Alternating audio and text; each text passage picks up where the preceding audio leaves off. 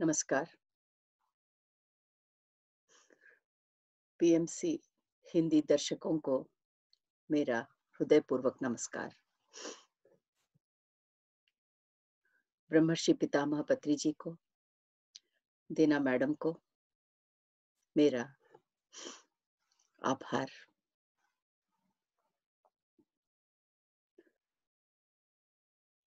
आज हम Sitayan wisdom sharing session के फिफ्टींथ एपिसोड को पहुँच गए हैं। आज का एपिसोड शुरू करने के पहले हम दो मिनट ध्यान कर लेते हैं।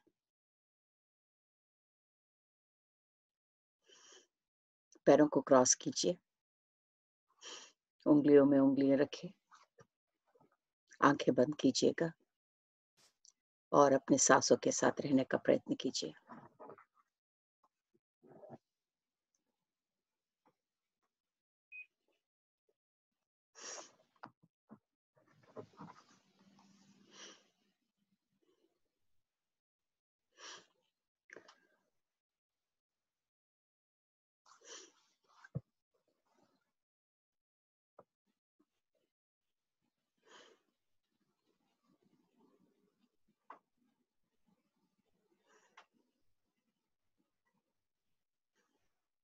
अपने सासों के सहारे से अपने भीतर जाने का प्रयत्न कीजिए मास्टर्स।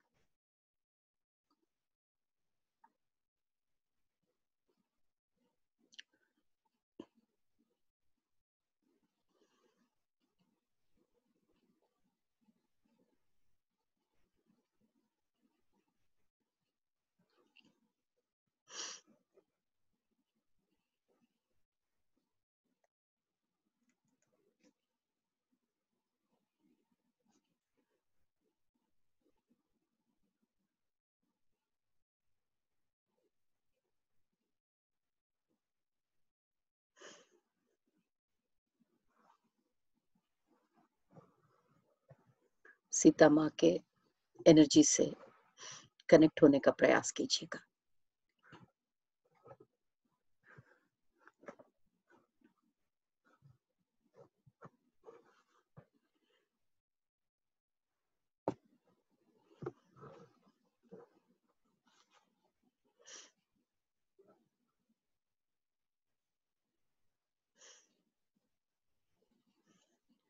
आज हम इस मंच पर सीता माँ के एनर्जी को और हनुमान जी के एनर्जी को आमंत्रित करते हैं।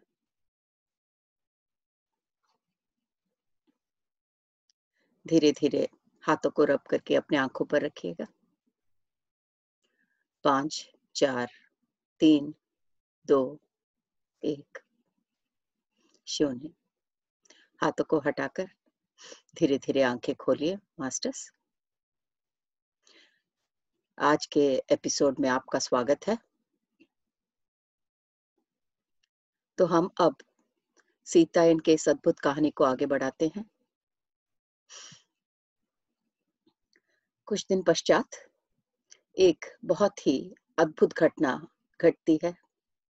शाम का समय है, सूरज ढल रहा है। आकाश पर इतने, आकाश में इतने सुंदर सुंदर रंगों से ऐसा लग रहा है मानो किसी चित्रकार ने एक बहुत ही सुंदर चित्र चित्र बनाकर उसमें अद्भुत रंग भर दिए हों। दोनों सीतामा और सोमा अपने कुटिया के बाहर आँगन में बैठकर उस अद्भुत दृश्य को बस निहार ही रहे थे। इतने में उन्हें जंगल की तरफ़ से दो लोग सामने आते हुए नज़र आए। एक दोनों योगी नज़र आ रहे थे। एक मर्द और एक स्त्री। जब वो पास आए तो माता उन्हें देखकर पहचान गई, अनुसुईया और अत्री जी। माता बहुत खुशी माता को बहुत खुशी हुई उनको देखकर, क्योंकि आप सब जानते हो, माता और अनुसुईया माँ का कितना घनिष्ठ संबंध था और है। माता जल्दी जल्दी गेट की तरफ़ बढ़ रही थी उन दोनों का स्वागत करने के लिए। उन्हें लाकर माता अपने बाग में अच्छे से आसन पर उन दोनों को बिठाया और उन्हें अभी जस्ट बिठाया ही था, जब माता अपना सर घुमाकर दूसरी तरफ़ देखती है तो वहाँ से, जंगल के रास्ते से अरुंधति योगिनी और वशिष्ठ योगी को आते हुए देखती है और उनके पीछे ही ख्याति माँ और भृग महर्षि भी आ रहे हैं। माता इनको लाकर फिर से अपने बाग में एक सुंदर से आसन पर विराजती है और फिर देखती है कि उसके बाद अगस्त्य महामुनि और लोपा मुद्रा योगिनी भी माता की कुटिया की तरफ़ आ रहे हैं। उसके बाद, एक के बाद एक, न जाने कितने योगी और योगिनी माता के आँगन में, उनके सुंदर से बाग में सब अपने अपने स्थान पर विराजे हैं। माता को इतना आश्चर्य हो रहा है कि माता ने ये तो एक्सपेक्ट नहीं किया था पर उनके सारे प्रिय योगी और योगिनी एक ही के बाद एक जंगल के रास्ते से माता के आँगन में आकर आराम से एक के बाद एक उनके पूरे आँगन में सुंदर से बाग में बैठे हुए हैं। माता के समझ में नहीं आ रहा था कि अब मैं क्या करूँ? इतने योगी और योगिनी यहाँ पर आए हुए हैं ये, ये किसके लिए आए हुए हैं? और इधर सोमा सोच रही है कि मैं क्या करूँ? क्या मैं इन लोगों के लिए खाना बनाना शुरू करूँ? और उन्हें कुछ समझ में नहीं आ रहा था। अभी वो सोच ही रही थी कि मुझे माता से पूछना चाहिए कि क्या करना है। फिर वो देखती है कि आँगन में जितने भी योगी योगिनी बैठे थे, बड़े आराम से, खुश से बैठे हुए हैं। और फिर वो जंगल की तरफ़ देखती है और वहाँ पर वो देखती है कि काफ़ी देवताएँ और देवता स्त्री सारे जंगल के मार्ग से माता की कुटिया की तरफ़ आ रहे हैं। एक के बाद एक देवता बाग में आकर पधार रहे हैं। कुछ लोग झुंड झुंड में आ रहे हैं दस ग्यारह के झुंड में। माता सबको पहचानती थी पर सोमा नहीं जानती थी सबको। कुछ को सोमा पहचान पाई पर सबको नहीं। माता को सब जानते थे। माता ये आ, आते हुए देव देवताओं को सबको प्रणाम करके उन्हें अपने उद्यानवन में ले ले जाकर एक एक को बिठा रही है। माता के लिए बहुत खुशी का मौका है कि इतने महानुभाव आज माता की कुटिया में सब एक साथ पधारे हैं। फिर सोमा कहती है कि इतने लोग, इतने देव देव देवी देवताएँ आ गए कि उनके आँगन में अब जगह ही नहीं बची थी। तो बाकी जितने भी देव देवताएँ आ रहे थे, वो जहाँ भी जगह मिल रहा था, वहाँ पे कुछ खड़े हुए थे, कुछ बैठे हुए थे। अब उद्यान वन बिल्कुल भर गया था, इसलिए अपने बाग के बाहर भी कुटिया में जो बाग था, उस गेट के बाहर भी देवी देवताओं की कतार लगी हुई है। सब ऐसा लग रहा था मानो किसी का इंतज़ार कर रहे हैं धीरे धीरे माता के कुटिया का आँगन उद्यानवन और गेट के बाहर का स्थल भी पूरा योगी योगिनी देवी देवताओं से भर गया था। कुछ समय पश्चात एक और जोड़ी जंगल से माता की कुटिया की तरफ़ आती हुई दिखी और सोमा तुरंत पहचान गई। ये तो पार्वती माँ और महादेव ही है जिसे मैंने कुछ दिन पहले यहाँ पर देखा था। वो माता के पास आए और माता ने उनको प्रणाम किया। फिर माता धीरे से पार्वती माँ से पूछती है, माता, ये सब क्या है? क्यों सब आ रहे हैं? तब पार्वती माँ कहती है, पुत्री, श्री राम ने हमको आह्वानित किया है, श्री राम ने हमको निमंत्रण दिया है। आज तुम्हारा विवाह संपन्न होगा। माता आश्चर्यचकित हो जाती है, मेरा विवाह? मैं तो अतिशीघ्र पृथ्वी छोड़कर जा रही हूँ ना माँ? पुत्री, ये तुम्हारा दैविक विवाह है, दैविक कल्याण है। श्री राम चाहते हैं कि ये जो दिव्य विवाह आपका होने वाला है श्री राम के साथ, वो सारे देवी देवताएँ खड़े होकर खुद साक्षात्कार करे उसका। माता बहुत ही संदिग्ध में पड़ जाती है, अपने कपड़ों की तरफ़ देखती है, क्योंकि उनके कपड़े तो इतने सादगी के कपड़े हैं, क्योंकि वो आश्रम वासिनी थी। पर जैसे ही उनके मन में ये सोच आता है तो पार्वती माँ माता के जो सादा सादा वेश, पोशाक है, उसको एक खूबसूरत दिव्य वस्त्र के रूप में परिवर्तन कर देती है और देखते देखते माता बहुत ही सुंदर वस्त्र और आभूषण से अलंकृत हो जाती है। उसके बाद पार्वती माँ और महादेव उद्यान वन में जाके सबसे आगे वाले कतार में बैठते हैं। उनके बैठते ही वहाँ पर एक मंच का आयोजन हो जाता है बड़े चमत्कार के साथ। माता ये सब देख रही है। ये मंच का आय, जो चमत्कारी आयोजन महादेव ने किया है और जिस तरह से सारे लोग बैठे हुए हैं और अपने वे वो अपने पोशाक की तरफ़ देखती है बिल्कुल एक इतना दिव्य पोशाक में वो अलंकृत है। जैसे ही वो गेट की तरफ़ देखती है, वहाँ से श्री राम भी कुटिया की तरफ़ ही आ रहे हैं और उन्होंने भी बहुत दिव्य अद्भुत वस्त्र पहन रखे हैं। सामान्य रूप से वो जब भी आश्रम आते हैं, बड़े सादगी से तैयार होते हैं, पर आज उनकी वेशभूषा देखकर बहुत ही ज्ञात हो जाता है कि वो आज इसका जो विवाह है, उसके लिए पूरी तरह से तैयार होकर आए हैं। श्री राम माता के पास, माता के पास आकर रुकते हैं और एक मुस्कान देते हैं। ये सब उन्होंने माता के लिए ही किया है। सोमा सोमा समझती है कि श्री राम माता को अत्यंत खुश देखना चाहते हैं। माता के इस पृथ्वी से जाने के पहले उनको हर प्रकार की खुशी, हर प्रकार का आनंद माता को देना चाहते हैं श्री राम उसके बाद श्री राम माता का हाथ पकड़कर उस मंच की तरफ़ ले जाते हैं और मंच पर खड़े होते हैं। जैसे ही श्री राम और माता उस मंच पर खड़े दिखते हैं, सोमा को दिखता है कि उनकी चारों तरफ़ एक अद्भुत कांति फैली हुई है। श्री राम और माता के मंच पर चढ़ते ही सब निशब्द हो जाते हैं। सब उनके उनके जो लोग, जितने भी लोग वहाँ पर एकत्रित हुए हैं, वो सारे शांत हो जाते हैं। कुछ देर श्री राम कुछ नहीं कहते, सबको निहारते रहते हैं। जब श्री राम सबको निहारते हैं तो उनके पास से जो प्रेम का सागर उमड़ता है, वो सबको पहुँच जाता है और सब उनके प्रेम का अनुभव करते हैं। फिर श्री राम कहते हैं कि, मैंने आप सबको यहाँ पर निमंत्रित किया है, ताकि आप सब ये देख सको कि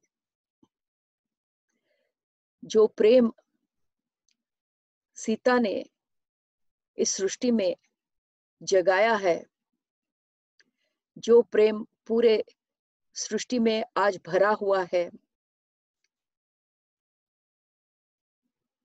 वो आप सब दर्शन करें। ये सीता माँ का प्यार ही है, जो वसुंधरा माँ को इस मुश्किल समयों में आगे ले जा रहा है। ये सीता माँ का प्यार ही है जो मानवता को आगे ले जाएगा। अगर आप चाहो तो उसे सीता माँ का प्यार कह सकते हो या मेरा प्यार कह सकते हो, क्योंकि मेरे और सीता माँ के प्यार में, सीता के प्यार में कोई भी भेदभाव नहीं है। पर मैं आप सबको ये दिखाना चाहता हूँ कि ये जो अद्वितीय प्रेम है उस प्रेम को सीता ने इस पृथ्वी पर लाने में सफलता प्राप्त की है। और जैसे जैसे श्री राम सीता के बारे में सबको ये बता रहे हैं, सीता माँ श्री राम की तरफ़ ही देख रही है। फिर श्री राम ये कहने के बाद सबकी तरफ़ देखकर धीमी आवाज़ में कहते हैं, सीता, जो प्रेम तुमने इस पूरे सृष्टि की तरफ़ दर्शाया है, उसके लिए मैं तुम्हारा बहुत आभार हूँ। फिर श्री राम योगी और योगिनियों की तरफ़ देखकर कहते हैं कि मैं आप सबका बहुत आभार हूँ, क्योंकि आपने अपने जीव, जीवन में इतने त्याग करके अपने अपने दिव्य लोगों को छोड़कर इस पृथ्वी पर आकर इस पृथ्वी का उद्धार किया है। उसके बाद श्री राम देवी और देवताओं को तरफ़ देखकर कहते हैं कि आप सब देवी देवता जो इस पृथ्वी का, इस प्रकृति का संतुलन बनाए रखते हैं, जिसके बगैर ये प्रकृति आगे बढ़ नहीं सकती, मैं आप सबका आभार हूँ। उसके बाद श्री राम उन चारों की तरफ़ देखते हैं, महादेव, पार्वती माँ, सरस्वती माँ और ब्रह्मदेव, जो वहाँ पर साथ बैठे हुए हैं। उनसे कहते हैं कि, देव, आप लोगों के बिना न कोई लोक है, न कोई ज़िंदगी। ये आपकी ही कृपा है कि इस समय के साथ जो भी परिवर्तन हो रहा है, इससे ये सृष्टि का संतुलन बनाए हुए है।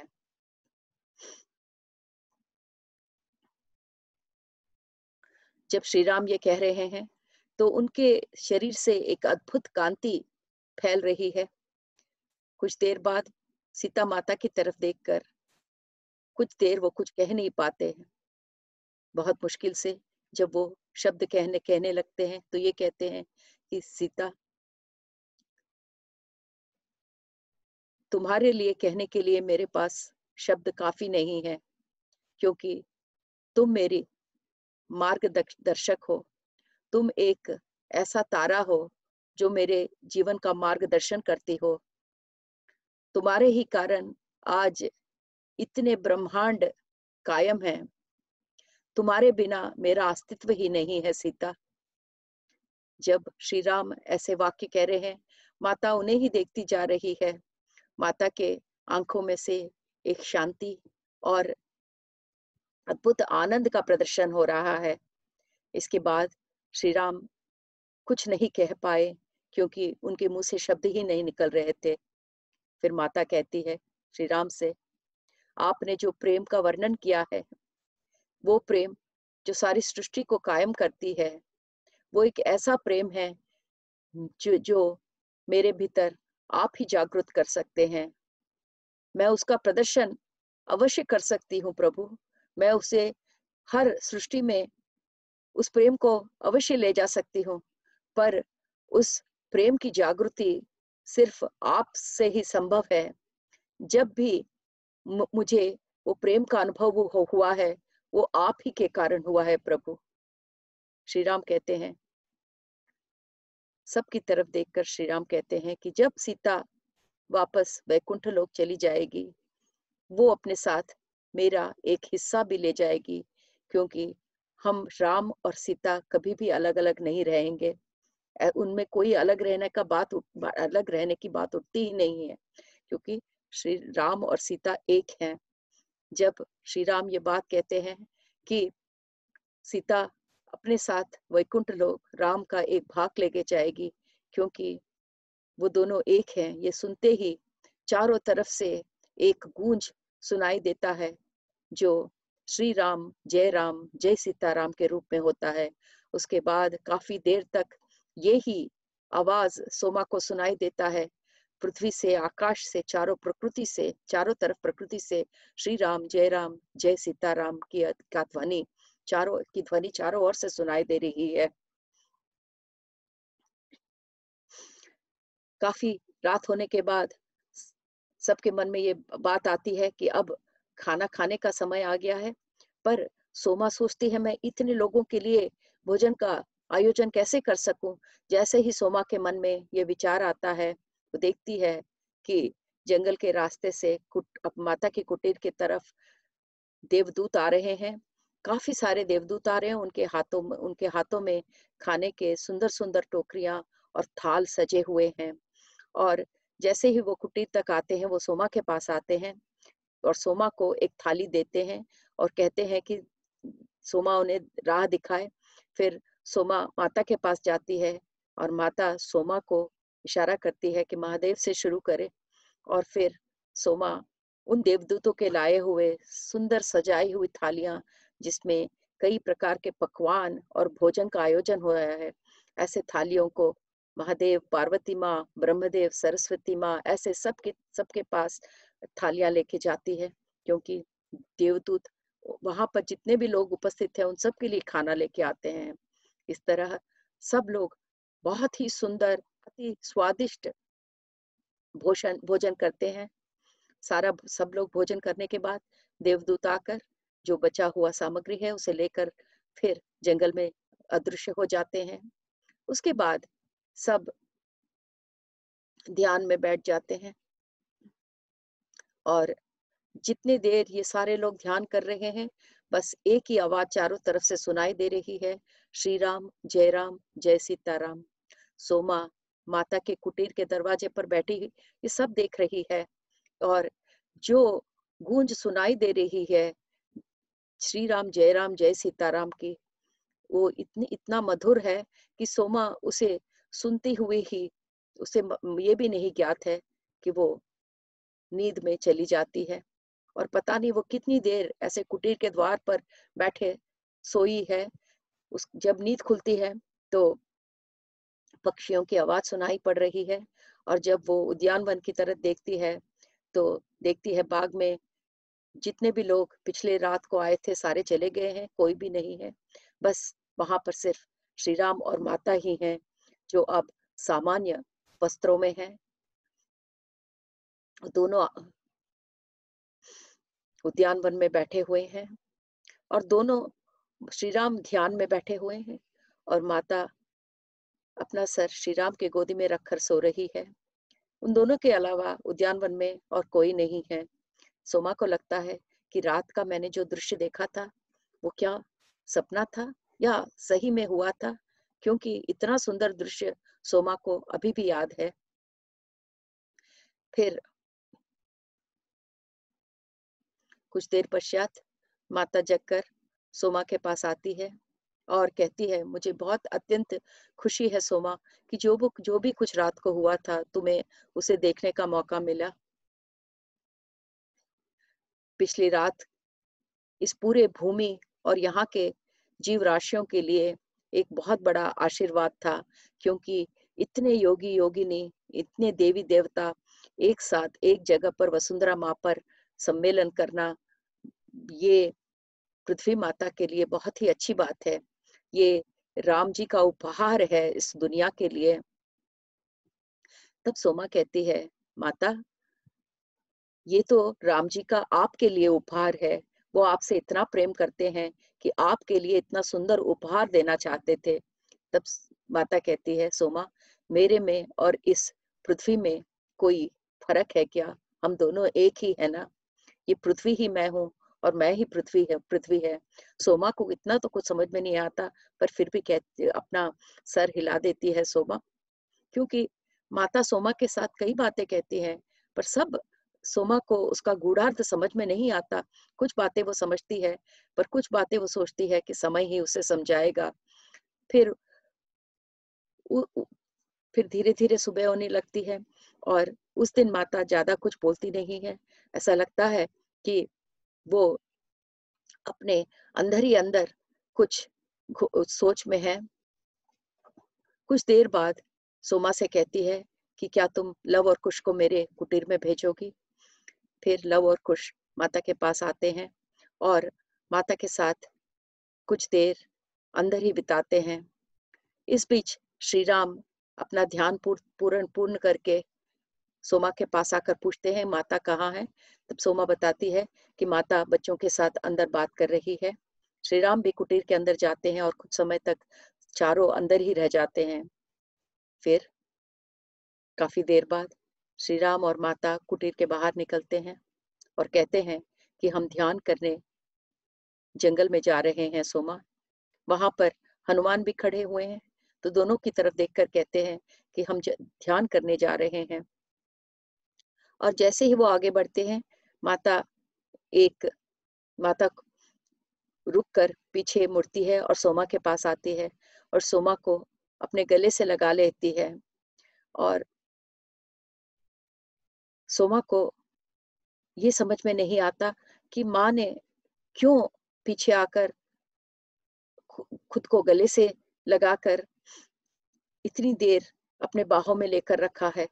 फिर जब माता सोमा को छोड़ती है हनुमान के पास आती है और हनुमान का हाथ लेकर उनकी तरफ़ बड़े प्रेम पूर्वक देखती है और उसके बाद फिर श्री राम के श्री राम के साथ उनका हाथ पकड़कर ध्यान करने, जंगल की तरफ़ रवाना होती है।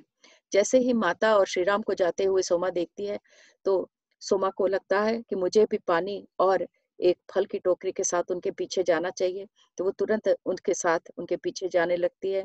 तब माता कहती है कि तुम्हें लव और कुश के साथ रहना चाहिए सोमा, उन्हें तुम्हारी आवश्यकता है।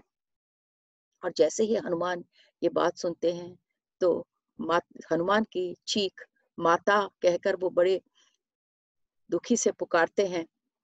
और तब सोमा को समझ में आता है कि क्या हो रहा है। और उस समय सोमा का मन काप उठता है और ये सोच आता है कि, माता, तुम हमें छोड़कर जा रही हो ना? और जैसे ही सोमा के मन में ये बात आती है, माता रुकती है और पीछे मुड़कर सोमा से कहती है, सोमा, मैं इस दुनिया को कैसे छोड़ सकती हूँ? क्योंकि सोमा के मन में ये विचार आता है कि, माता, तुम ये दुनिया छोड़कर जा रही हो। और तब वो कहती है कि, मैं ये दुनिया छोड़कर सोमा कैसे जा सकती हूँ, जब मैं ही ये दुनिया हूँ? कोई समझे या न समझे सोमा, तुम्हें तो समझना चाहिए कि मेरे और दुनिया में कोई फ़र्क नहीं है। ये कहकर वो फिर से श्री राम का हाथ लेकर दोनों जंगल की तरफ़ चले जाते हैं। हनुमान उनके पीछे जाने का कोशिश करते हैं, पर माता पीछे मुड़कर कहती है, पुत्र, तुम्हें पीछे ही, तुम्हें यहीं रुकना पड़ेगा और सोमा और बच्चों का ख्याल करना है। और जैसे माता ये कहती है, हनुमान के आँखों से आँसू बहते हैं, क्योंकि वो समझ जाते हैं कि अब माता अपना भौतिक रूप छोड़कर चली जाएगी।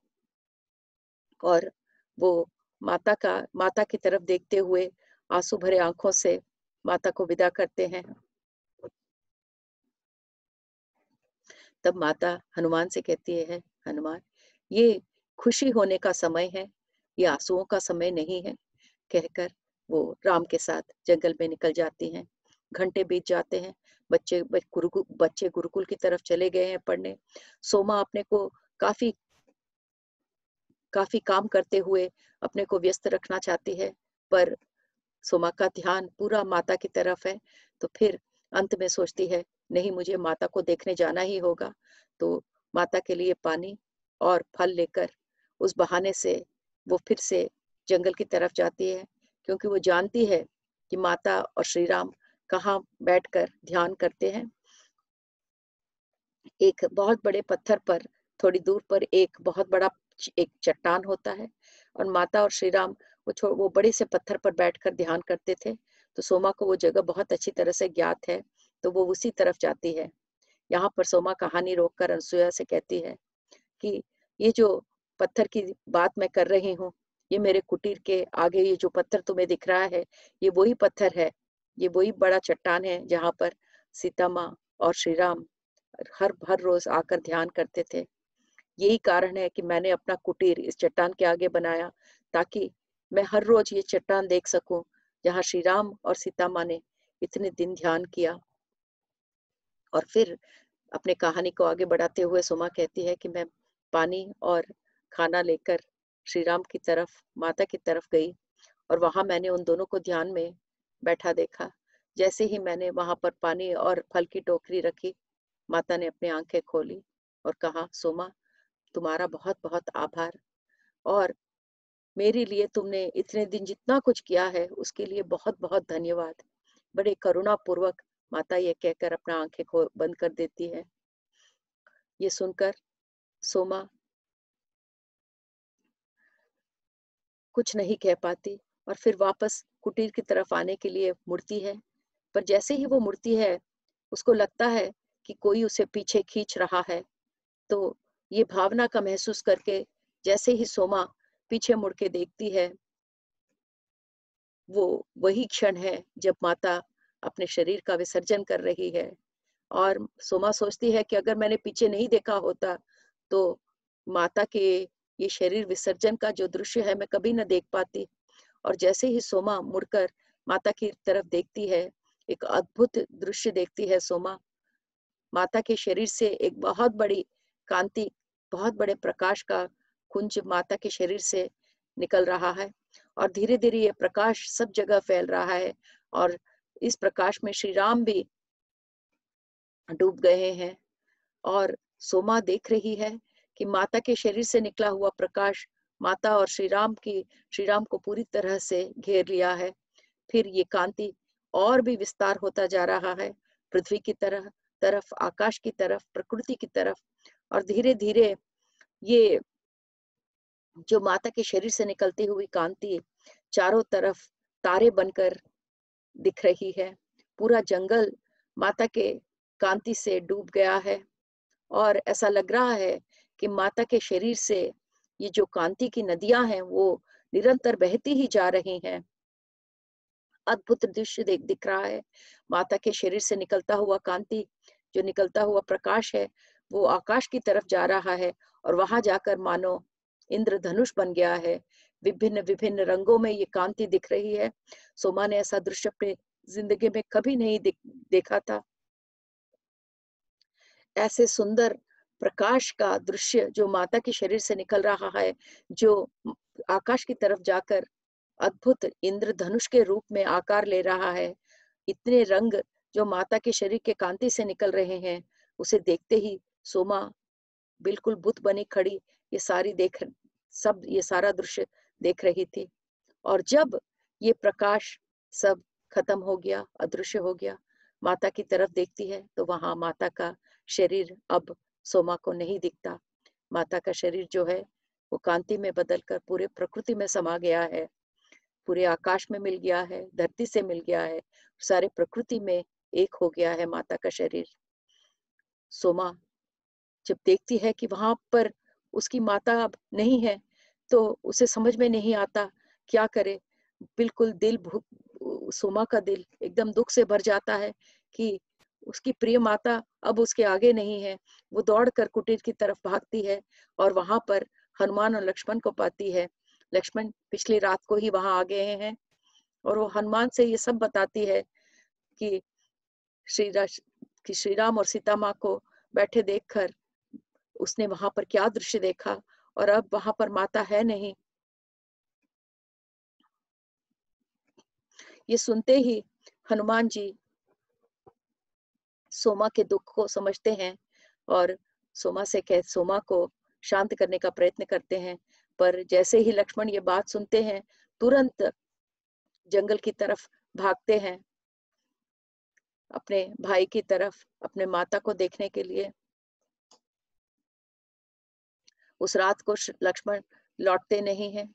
अगले दिन सुबह श्री राम और लक्ष्मण जंगल से वापस कुटीर की तरफ़ आते हुए सोमा देखती है।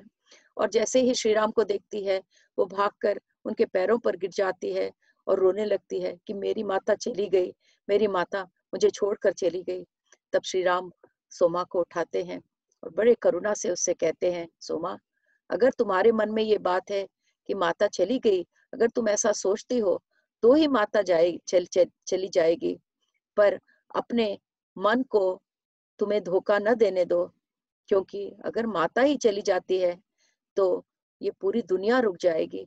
ऐसा कभी न सोचो कि माता तुम्हें छोड़कर चली गई है, क्योंकि माता अब इस पूरे सृष्टि में समा गई है और बिना माता के, बिना सीता की शक्ति के ये दुनिया कायम नहीं रह सकती। अगले कुछ दिन एक सपने के रूप में बीत गए हैं। श्री राम श्री राम दोनों लवकुश को इस बात के लिए तैयार कर रहे हैं ताकि वो अपना समय गुरुकुल और अयोध्या में समान रूप से बिता सके। अब वो बड़े हो गए हैं। अब सीता भी अपने भौतिक रूप से चली गई ही हैं। तो अब वो सोच रहे हैं कि धीरे धीरे लव और कुश को अयोध्या के बारे में भी जानना आवश्यक है। सोमा लव और कुश का ख्याल कर, करते हुए आश्रम में ही रुक जाती है। हनुमान अक्सर आकर सोमा को सोमा के पास अक्सर आते हैं और इतने दिन माता का ख्याल सोमा रखती थी। माता के जाने के बाद सोमा बहुत दुखी हो गई है तो हनुमान आकर उनका ख्याल रखते हैं। ये देखते हैं कि सोमा ने खाना खाया या नहीं, क्योंकि सीता माता ने हनुमान को ये भार सौंपा है कि वो सोमा और लव और कुश का ख्याल रखे। काफ़ी साल बीत जाते हैं। अब कुछ दिनों बाद श्री राम कहते हैं कि अब समय आ गया है कि लव और कुश को अयोध्या ले जाए जाए और सोमा से कहते हैं कि, सोमा, तुम भी हमारे साथ चलो। पर सोमा कहती है, नहीं प्रभु, मैं ये जगह छोड़कर नहीं आ सकती क्योंकि यहाँ पर मेरे माता के यादें समाई हुई है। मैं इस जगह को छोड़कर नहीं आ सकती प्रभु। तो श्री राम लव और कुश को लेकर अयोध्या चले जाते हैं। काफ़ी साल बीत जाते हैं। एक दिन ऐसा भी आता है कि अब सोमा को बहुत मुश्किल हो जाता है माता के बिना रहना, क्योंकि वो अब अकेली है। और ये सोचती है कि जब माता वनवास पे थी, तब तो मैंने दिन काट लिए, क्योंकि जब भी मैं माता को मिस करती थी, मेरे पास वो ज्वाला थी जो माता ने बनाए रखा था, मैं उसे, उसके द्वारा माता को देखती थी। पर अब ये बात अलग है माता तो इस पृथ्वी पर ही नहीं है। मुझे अकेले छोड़कर माँ चली गई और एक दिन सोमा का दुख इतना ज़्यादा हो जाता है वो ज़मीन पर गिरकर रोने लगती है और वसुंधरा माँ से कहती है, माँ, तुम मेरी माता को लेकर क्यों चली गई? मुझे भी ले जाओ। मेरे माता को ले गई तुम तो मुझे क्यों नहीं ले जाती?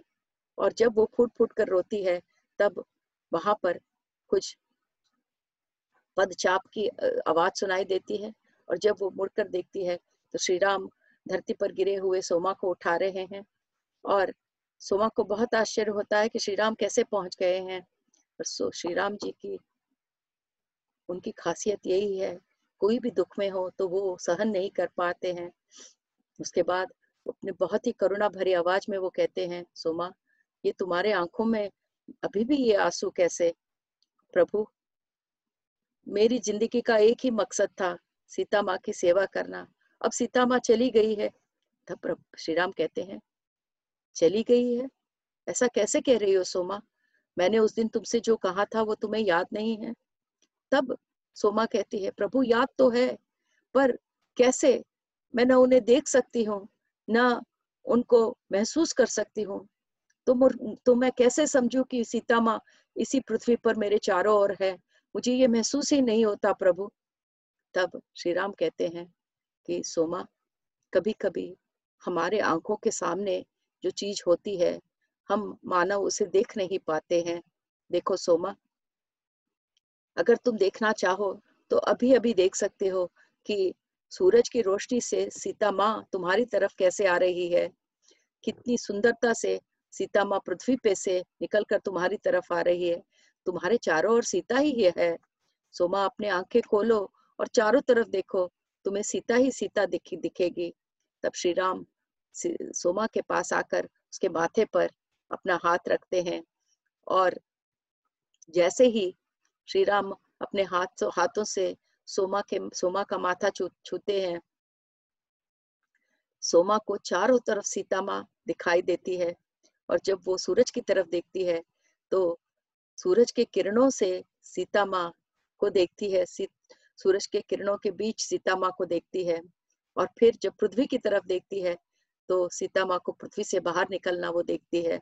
अपने चारों ओर बहती हुई हवाओं में वो सीता माँ को देखती है और तब वो समझ जाती है कि सीता माँ उसकी चारों ओर, वो सीता माँ सीता माँ के रूप से घिरी हुई है और जो श्री राम कहते हैं उसको वो अब समझ पाती है। सोमा के साथ कुछ घंटे श्री राम बिताते हैं। और फिर श्री राम के लिए सोमा खाना बनाती है। जब श्री राम कुटिया, जब अयोध्या की तरफ़ रवाना होते हैं, उसके बाद भी सोमा को अब दुख नहीं रहता, क्योंकि सोमा ने देख लिया है कि माता उसकी चारों ओर हमेशा है। तो अब किसका डर, किसके लिए दुख? अब वो यही सोचती है कि जितने दिन मैं इस पृथ्वी पर रहूँगी, ये माता के उपस्थिति का ही उपस्थिति की ये जो अनुभूति है, वो मेरे मन से कभी भी नहीं जाएगी। और तब आश्रमवासी सोमा से कहते हैं कि तुम यहाँ पर रह सकती हो सोमा। सोमा कहती है, नहीं, मैं आश्रम में नहीं रहूँगी। मैं, मुझ, मेरे लिए आप कृपया एक कुटीर बनाइए उस चट्टान के पास जहाँ पर श्री राम और माता ध्यान करते थे। और सोमा अनुसुईया से कहती है, सोमा, ये कुटीर मेरे लिए बनाया गया है, इसलिए अब मैं यही रहती हूँ। जब तक श्री राम थे, यहाँ पर श्री राम अपने दोनों बच्चों को, लव और कुश को हर साल माता की ये जो वो दिन है, जब माता अपना शरीर छोड़कर गई थी, उस दिन के, उस दिन पर दोनों बच्चों को यहाँ पर लेकर आते हैं और जब लव और कुश के बेटियाँ पैदा हुई, और उन बेटियों के साथ वो लोग यहाँ पर आए मैंने माता के पोतियों को इन हाथों से उठाया है। जैसा मैंने माता को वचन दिया था कि माता, आपको याद है माता ने सो, माता सोमा से कहती है कि मैं अपने पोतियों को उठाने का मौका मुझे नहीं मिलेगा, पर सोमा, जब तुम उठाओगी, तुम्हारे हाथों से मैं महसूस करूँगी। जब तुम मेरे पोतियों को देखोगी, तुम्हारे आँखों से मैं देखूँगी। तो यही बताती है कि श्री राम यहाँ पर अपने पोतियों को लेकर आए थे। और जैसा मैंने माता को वचन दिया था, मैंने उन पोतियों को अपने हाथों हाथों में उठाया। पर जब से श्री राम इस दुनिया छोड़कर चले गए हैं, मुझे लव और खुश ज़्यादा दिखते नहीं हैं।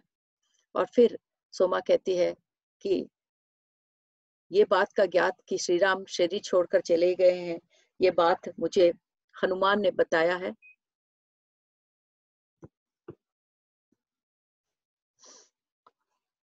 फिर सोमा बताती है कि श्री राम इस पृथ्वी से किस तरह किस तरह चले गए। हनुमान सोमा को बताते हैं कि कुछ साल पहले एक एक दिन बहुत सुबह जब होती रहती है, अभी सूरज भी नहीं निकला है और श्री राम उठते हैं और सरयू नदी की तरफ़ रवाना होते हैं और वहाँ पर ध्यान में बैठ जाते हैं और उस समय पर हनुमान अयोध्या में नहीं थे, काफ़ी दूर थे और अचानक हनुमान को श्री राम की पुकार सुनाई देती है तो वो अति शीघ्र अयोध्या की तरफ़ रवाना होते हैं और जब अयोध्या पहुँचते हैं तो देखते हैं श्री राम ध्यान में बैठे हुए हैं, सरयू नदी के तट पर और धीरे धीरे सुबह निकल रहे, सुबह निकल रहा है और अयोध्या वासी काफ़ी वहाँ पर आए हैं कि वहाँ उनके महाराज ध्यान कर रहे हैं और जैसे हनुमान श्री राम की तरफ़ देख रहे हैं। उन्हें सीता माँ दिखती है, जो श्री राम की तरफ़ बढ़ रही है। बाकी किसी को सीता माँ नहीं दिखती, सिर्फ़ हनुमान को ही दिखती है। और जैसे जैसे हनुमान देख रहे हैं सीता माँ श्री राम की तरफ़ बढ़ रही है। तब हनुमान सीता माँ से कहते हैं, माता, तुम मेरे प्रभु को लेने आई हो। अगर यही बात है तो मुझे भी ले जाओ। मुझे अब इस दुनिया में रहने का कोई मकसद नज़र नहीं आ रहा है। तब सीता माँ कहती है, पुत्र हनुमान इस युग के अंत तक तुम्हें यहाँ पर रहना है। जो कार्य हमने शुरू किया था, वो अब तुम्हें पूरा करना है। हनुमान कहते हैं, ऐसा लग रहा था मानो सीता माँ ने ही बात कर रही है। सीताराम और श्री राम सीता माँ और श्री राम के दोनों की आवाज़ मुझे सुनाई दे रही थी। फिर माता श्री राम के बगल में बैठती है और श्री राम आँख आँखें खोलकर हनुमान से कहते हैं, हनुमान, हमारे जाने के बाद तुम ही हमारे आँखें हो, तुम ही हमारे कान हो, हमारे हाथ और पैर हो, जो प्रेम हम इस दुनिया में लेकर आए हैं, उसे सबके दिल में जगाना तुम्हारा काम है। इस युग के अंत तक तुम्हें इसी पृथ्वी पर रहकर ये दिव्य कार्य सबके लिए करना होगा। ये बात कहकर श्री राम आँख बंद कर लेते हैं। उसके बाद माता अपना हाथ श्री राम के हाथ पर रखती है। और जैसे ही माता श्री राम के हाथ पर अपना हाथ रखती है, श्री राम का शरीर भी एक दिव्य कांति से भर जाता है और वो प्रकाश जो अब श्री राम के शरीर से निकल रहा है, वो पृथ्वी, आकाश और चारों प्रकृति की तरफ़ बढ़ जाता है। और जिस तरह माता ने अपने शरीर, अपना शरीर छोड़ा था, उसी तरह एक सुंदर, अद्भुत कांति प्रकाश के समुद्र में पूरी दुनिया समा जाती है और इस तरह श्री राम भी भूमि को, इस पृथ्वी को छोड़कर चले जाते हैं। इस तरह श्री राम भी वैकुंठ श्री महालक्ष्मी के पास चले जाते हैं।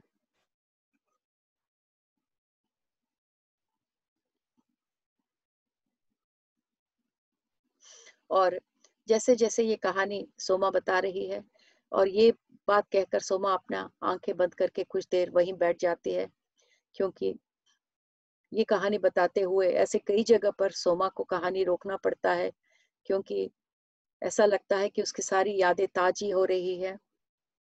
और जब सोमा आँखें खोलती है तो देखती है कि वहाँ पर सिर्फ़ अनुसुईया और उसकी माँ ही नहीं, काफ़ी योगी लोग वहाँ पर साधु, सन्यासी, कुटीर में आ गए हैं और सब सोमा के बताए हुए कहानी सुन रहे हैं और तब वो दरवाजे की तरफ़ देखती है। वहाँ पर एक योगी दरवाजे पर खड़ा हुआ है।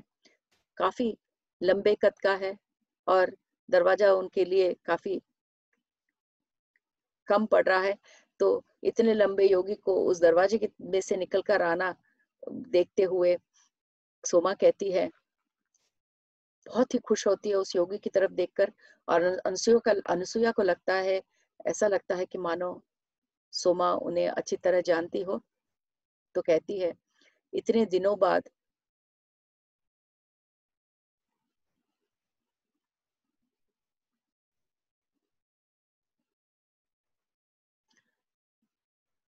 इतने दिनों बाद तुम यहाँ पर आए हो, काफ़ी दिन हो गए तो वो कहते हैं, मैं सबके लिए भोजन लेके आया हूँ और फिर सबको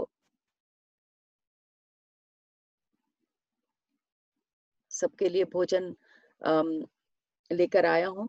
तो फिर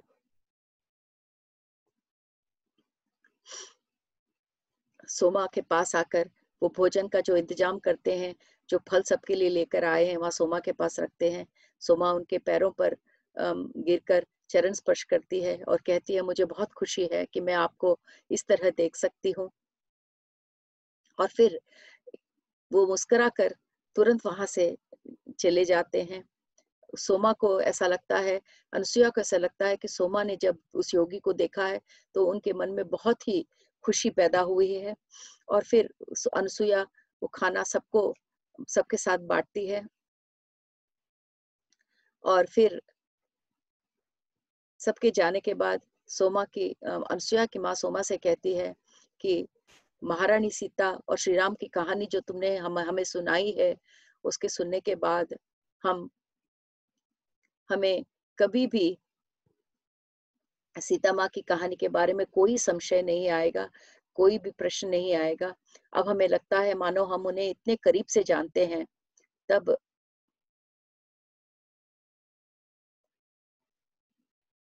सोमा कहती है कि सीता माँ और श्री राम दोनों हमारे बहुत ही समीप ही हैं और वो हम सबको अपने बच्चों की तरह, बच्चों की तरह प्रेम करते हैं। और ये भी कहती है सोमा कि जब सीता माता और श्री राम अपने अपने शरीर में थे तो उन्होंने इस दुनिया के लिए बहुत ही कार्य किए, बहुत ही कल्याण कार्य किए और सबको इतना प्रेम दिया। पर अब जब वो दोनों अपने शारीरिक रूप से विमुक्त हो गए हैं, अब मैं देख सकती हूँ कि उनके जो प्रेम का सागर है और भी उमड़कर इस दुनिया में भर रहा है। मैं जिधर भी देखती हूँ, मेरी, मुझे मेरी सीता माँ हर तरह हर तरह से मेरी तरफ़ आते हुए दिखती है। और कभी कभी मैं जंगल में जाती हूँ तो मुझे सीता माँ वहाँ चलती हुई नज़र आती है। और ये मुझे, ये ज्ञात दिलाने आती है कि सोमा, मैं कहीं नहीं गई हूँ, मैं तुम्हारे ही पास हूँ।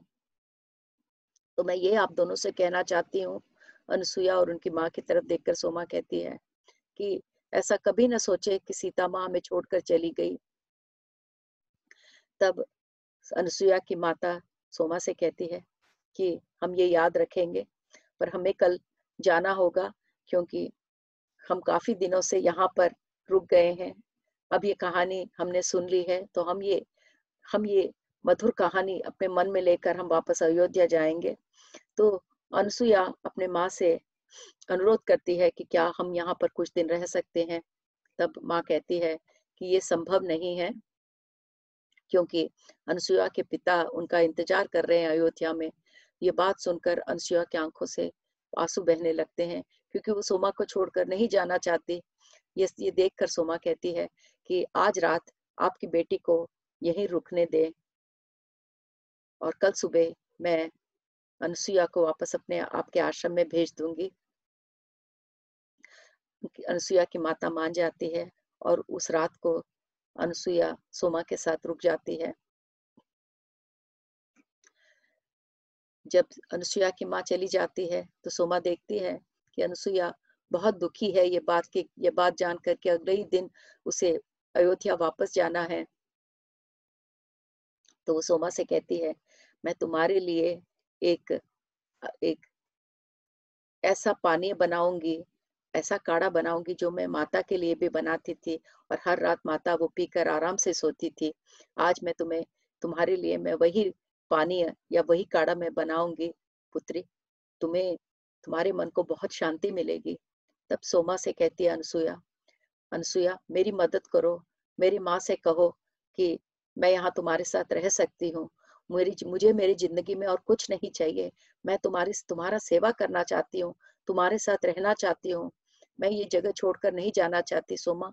मैं तुम्हें छोड़कर नहीं जा सकती और रोने लगती है अनसुया तब सोमा कहती है पुत्री मैं तुम्हारा दुख समझ सकती हूँ पर तुम्हें वापस जाना ही होगा क्योंकि तुम्हें ये समझना है कि मैं मेरे जिन, ज़िंदगी के अंतिम पड़ाव पर हूँ और तुम अपने ज़िंदगी के बिल्कुल बहुत शुरुआत में हो। तुम्हारे आगे बहुत ज़िंदगी है। तुम्हें जो भी दुख है, तुम्हें अपने भूतकाल के जितने भी दुख है, उसे छोड़कर आगे बढ़ना होगा।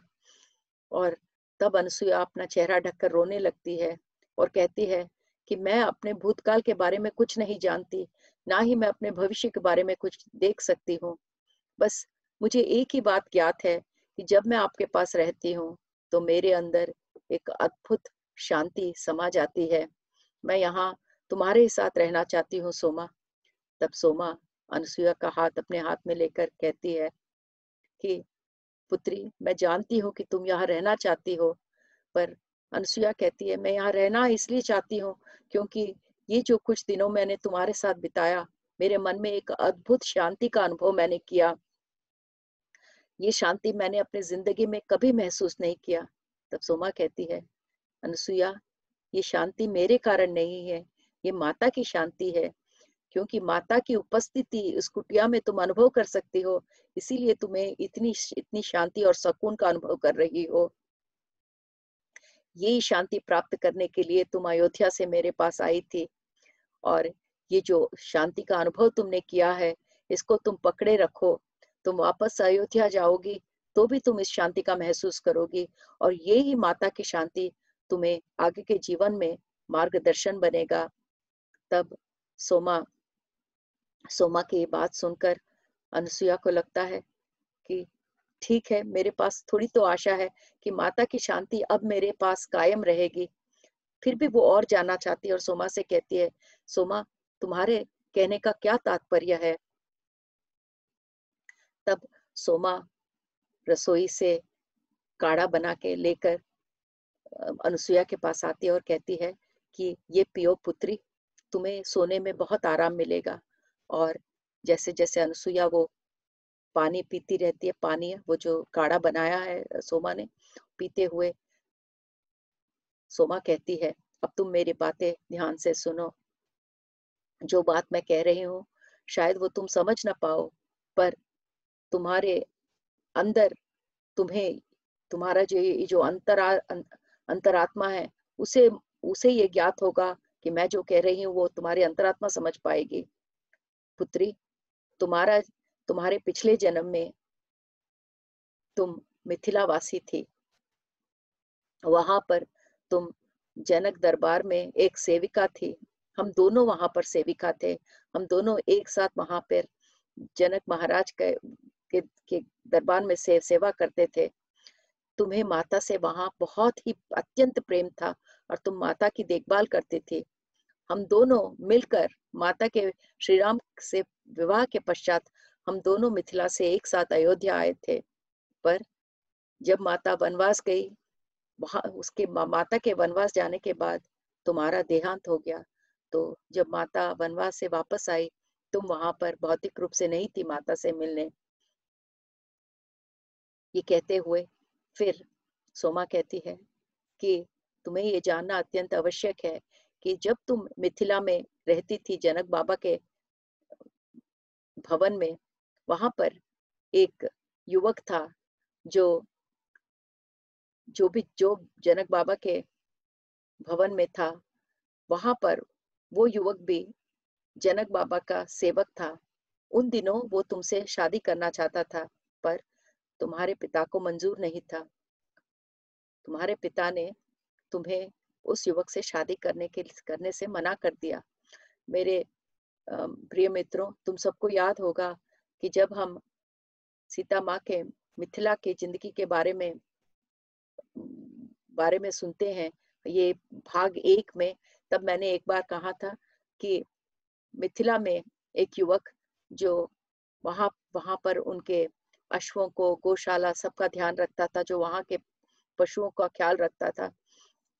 माता को उस युवक से बहुत लगाव था, क्योंकि माता जीव जंतुओं के बारे में बहुत ख्याल करती थी और ये जो सेवक था, जो मिथिला में था वो वहाँ के राजभवन के जीव जीव जंतुओं का ख्याल रखना उसका कर्तव्य था।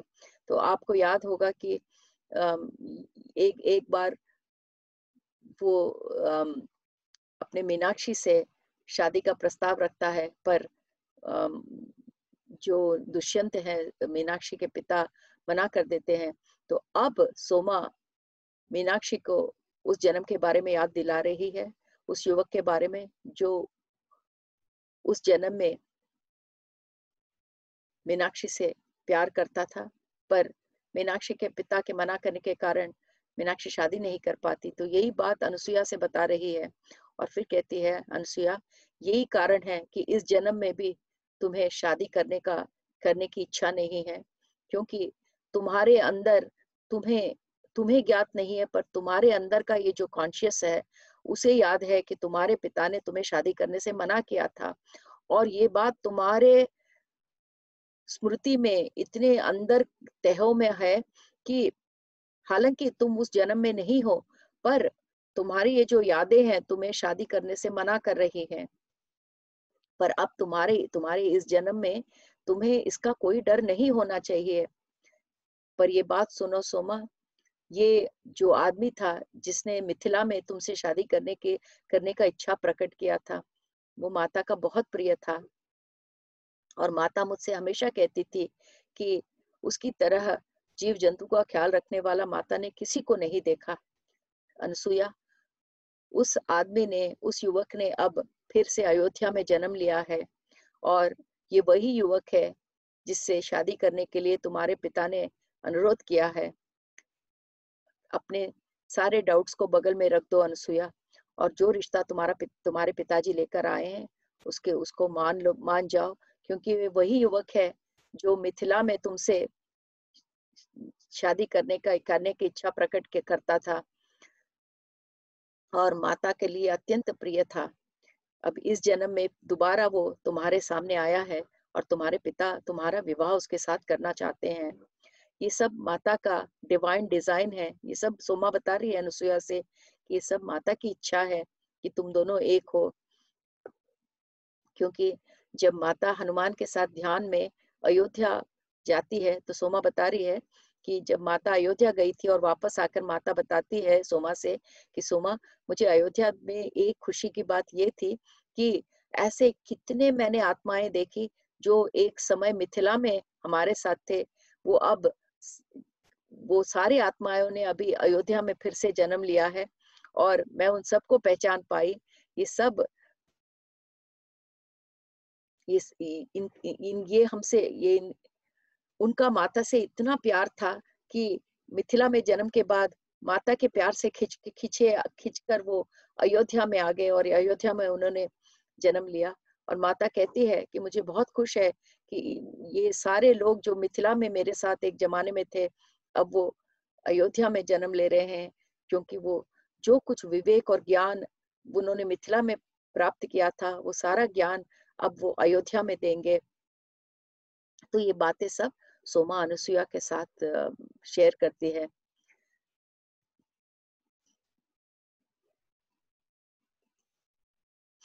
और जैसे जैसे सोमा अनुसुईया से ये सब कह रही है और उसके पिछले जन्म की बातें बता रही है, अनुसुईया को तो ये कुछ भी याद नहीं है, पर सोमा कहती है अनुसुईया से, कोई बात नहीं पुत्री, अगर तुम्हें याद नहीं है तो उसकी भी एक वजह है। भूतकाल में भूतकाल के बारे में सोचने से कोई लाभ नहीं है। तुम्हारे लिए काफ़ी ज़िंदगी आगे तुम्हारा राह देख रही है। माता का आशीर्वाद तुम मेरे पास से, तुम यहाँ कुटिया से ले जाकर अपने पास रखो। माता हमेशा तुम्हारे साथ रहेगी। तुम्हारे आगे का जीवन जो है, तुम्हारा भविष्य बहुत ही उज्जवल रहेगा।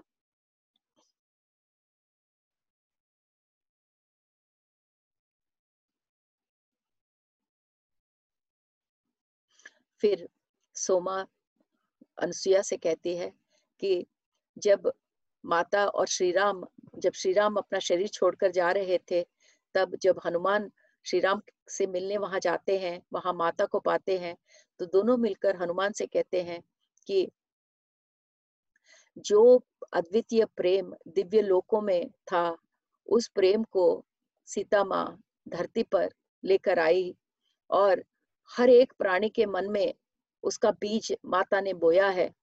पर वो अब हनुमान से कहती है कि जो बीज मैंने बोया है, उस बीज को जगाना, उन प्रेम को इन मनुष्यों में जीव राशियों में जगाना हनुमान तुम्हारा काम है।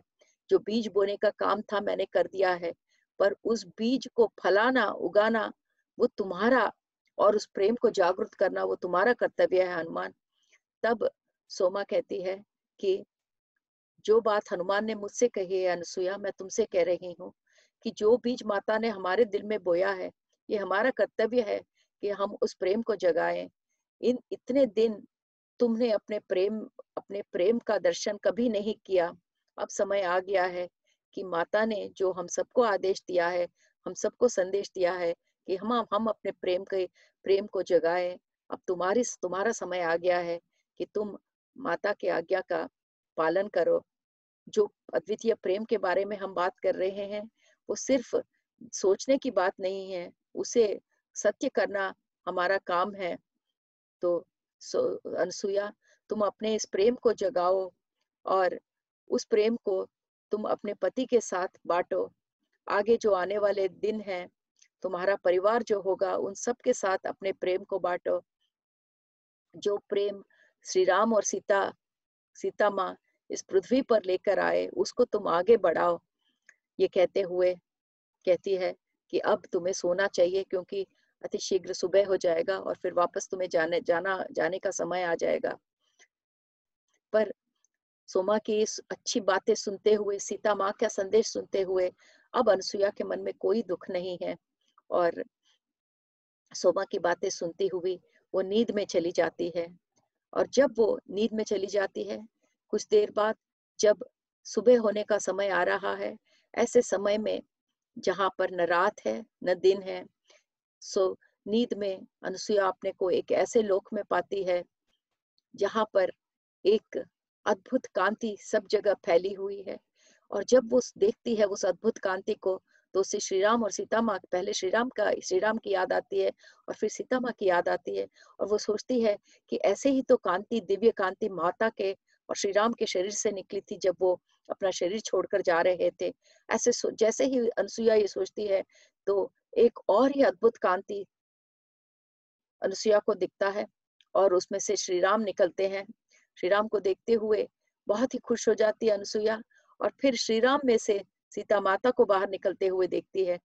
सीता माता अनुसुईया के पास आती है और बड़े प्रेम पूर्वक अनुसुईया के आँखों में देखती हुई कहती है देखो पुत्री जो कुछ हो गया है वो हो गया है।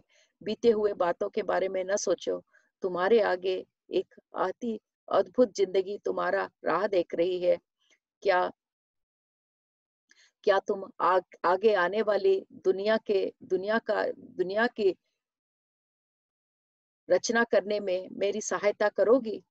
क्योंकि हम हमें एक ऐसे अद्भुत भविष्य का निर्माण करना है जो प्रेम से भरा हुआ हो। तो अनुसुईया अपने नींद में, अपने स्वप्न में जो दिव्य दृष्टि देख रही है, माता से कहती है, ज़रूर माता, मैं करूँगी। और अनुसुईया को इतनी खुशी होती है कि वो माता को देख रही है और माता से बात कर रही है। कुछ देर बाद वो दृश्य, अदृश्य हो जाता है। उसके बाद अनुसुईया अपना आँखें खोलती है और फिर देखती है कि जो कुछ उसने देखा था, वो स्वप्न में था, वो उसकी दिव्य दृष्टि थी। और पर वो बहुत खुश हो जाती है कि उसने माता को इतनी करीब से देखा, माता का संदेश प्राप्त किया। और देख, जब वो आँखें खोलती है तो देखती है सोमा उसके पास बैठी हुई है। दोनों काफ़ी देर कुछ नहीं बात करते। उसके बाद सोमा कहती है, पुत्री अनुसुया कभी भी न सोचना कि माता हमें छोड़कर चली गई। वो हमारे भीतर रहती है। हर मिनट हमारे अंदर जो प्रेम उन्होंने बीज बोया था, उसे जगाने की कोशिश करती रहती है। जब वो शरीर से थी, बहुत ही उन्होंने दिव्य काम किए, पर अब शरीर छोड़कर वो और भी दिव्य काम कर रही है। तो ऐसा कभी ना सोचना कि माता हमें छोड़कर चली गई। फिर सोमा कहती है कि तुम्हारी माँ अति शीघ्र यहाँ पर आएगी तो तुम्हें अब जाने के लिए तैयार होना चाहिए। फिर सोमा कहती है, पुत्री, तुम्हें जो कुछ देखना था, तुमने रात को अपने स्वप्न में देख ही लिया।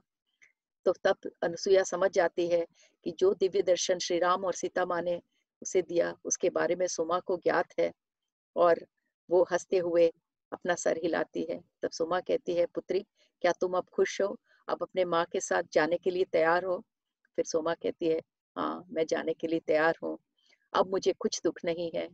जो आशीर्वाद मुझे सीता माँ से मिला है, जो सुख जो शांति की अनुभूति मुझे आपसे मिली है, मैं इससे अपनी पूरा पूरी ज़िंदगी गुजार सकती हूँ। ये कहते हुए वो सोमा को प्रणाम करती है। सोमा अनुसुईया को अपने दिल से लगा लेती है और उसे आशीर्वाद देती है और ये आशीर्वाद लेकर प्रणाम कर कर अनुसुईया ये सोचती है कि सोमा के पास आकर मैं कितनी खुश हूँ, ये सोचकर वो फिर अपने माँ के आश्रम की तरफ़ रवाना हो जाती है। मेरे दोस्तों, आज का एपिसोड हम यहाँ पर रोकते हैं। तो ये हमारे पंद्रह एपिसोड आज हमारा खत्म हुआ। अगली बार जब हम मिलेंगे तो हम सोलवा एपिसोड शुरू करेंगे। तब तक के लिए मैं आपसे लीव लेती हूँ। Thank you very much.